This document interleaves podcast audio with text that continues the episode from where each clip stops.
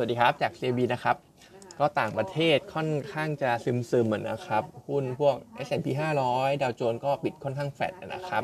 อืมอาจจะรออีเวนต์ของเฟดนั่นแหละพรุ่งนี้นะครับ เพราะฉะนั้นก็อาจจะไม่ได้ move กันสักเท่าไหร่นะครับอโอกาสการ maintain เนี่ยก็จะปาเข้าไป 99%แล้วนะครับ คิดว่าไม่น่ามีพลิกล็อกอะไร แต่ถ้าพลิกล็อกพลิกล็อกไอตัว 1%ตรงนี้ขึ้นมาเนี่ยตลาดหุ้นก็น่าจะ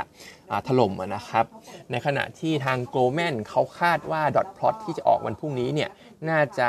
บ่งชี้ว่าอาจจะเห็นการขึ้นดอกเบี้ยอีกสักหนึ่งครั้งในปีนี้ แต่ทั้งนี้ทั้งนั้นเนี่ยถึงแม้ dot plot จะชี้ว่า 1 ครั้ง แต่ทาง Goldman เขาคิดว่าไม่น่าจะมีการขึ้นดอกเบี้ยในปีนี้แล้วนะครับ ดูจากปัจจัยหลาย ๆ อย่างเรื่องของ inflation ที่เป็นไปตามคาดหรือว่างบ quarter 4เนี่ยก็น่าจะเห็นการเติบโตได้ของเศรษฐกิจฝั่งนู้นเองก็ตามนะครับส่วนน้ำมันดิบก็ยังปรับเพิ่มขึ้นต่อนะครับ ตอนนี้แนวต้านก็อยู่สักประมาณ 98 เหรียญสำหรับตัว Brent นะครับ ก็คิดว่าสอพอก็ยัง trade ต่อได้นะครับ ในขณะที่ Yellen ก็อาจจะมี comment นิดหน่อยเกี่ยวกับเศรษฐกิจสหรัฐนะครับว่าคงไม่ได้เข้าสู่ downturn หรือว่าเป็นขาลงอะไรแบบนั้นนะครับ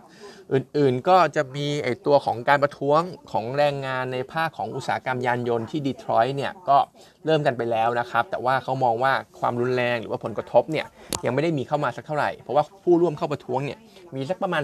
10%ของแรงงานทั้งหมดเองนะครับ ไม่ว่าจะเป็น total จาก Ford จาก GM หรือว่าค่ายรถยนต์อื่นๆเนี่ยที่ที่ประท้วงกันนะครับ แต่ก็มองว่ามันก็มีความเสี่ยงในการ escalate ขึ้นนะครับ ถ้า escalate ขึ้นก็อาจจะกระทบต่อเรื่องของ GDP supply chain อะไรก็ว่าไป ทีนี้พออ่านหน้าข่าวตรงนี้ผมก็เลยรู้สึกว่า มันอาจกระทบต่อ supply chain แล้วก็จริง ๆ ที่ผ่านมาเนี่ยในปีนี้นะครับการประท้วงของภาคแรงงานขอขึ้นค่าแรงในอเมริกาเนี่ยมีมาเรื่อย ๆ ตลอดทั้งปี และเขาบอกว่าชั่วโมงการหยุดงานหรือว่า production ที่น่าจะหายไปในช่วงของเดือนสิงหาคมเนี่ยแทบจะแบบที่มันหายไปนะครับแทบจะแบบสูงที่สุดในรอบตั้งแต่ปี 2000 เลยนะครับรวมไปถึงการปรับเพิ่มเพิ่มขึ้นค่าแรงที่ผ่านมาด้วย จากการชนะการประท้วงเลยก็ว่าไป เพราะฉะนั้นเนี่ยผมมองว่าอันเนี้ย production หายการขึ้นค่าแรงเนี่ยน่าจะเป็นอีกหนึ่งปัจจัยนะครับที่เป็นแรงกดดันด้านของเงินเฟ้อที่มันทำให้ดฟไม่ลงสักเท่าไหร่ เพราะฉะนั้นก็อาจจะเป็นอีก2 events ตัวเลขที่อาจจะต้องคอยจับตาดูนะครับก็คือเรื่องของการประท้วงรวมไปถึงค่าแรงขั้นต่ำค่าค่าแรงในอเมริกาประมาณนั้นนะครับส่วนบ้านเราเองเนี่ยฝรั่งขาย 2,500นะครับ สถาบันก็ 980 เป็นขายเช่นกัน NVDR ก็มีแรงขายแคหน้าเข้ามานะครับจากงบจากเรื่องของเอาลุก TSMC ที่ไม่ค่อยจากเรื่องที่หุ้น TSMC เขาปรับลงเกี่ยวกับความกังวล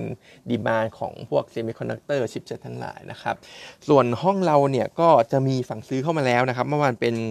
ตัวของไทยประกันชีวิต แล้วก็ตัวของโรจนะ 2 ตัวที่ sizable หน่อยนะครับ ฝั่งขายก็จะเป็นตัวของ AOT นะครับ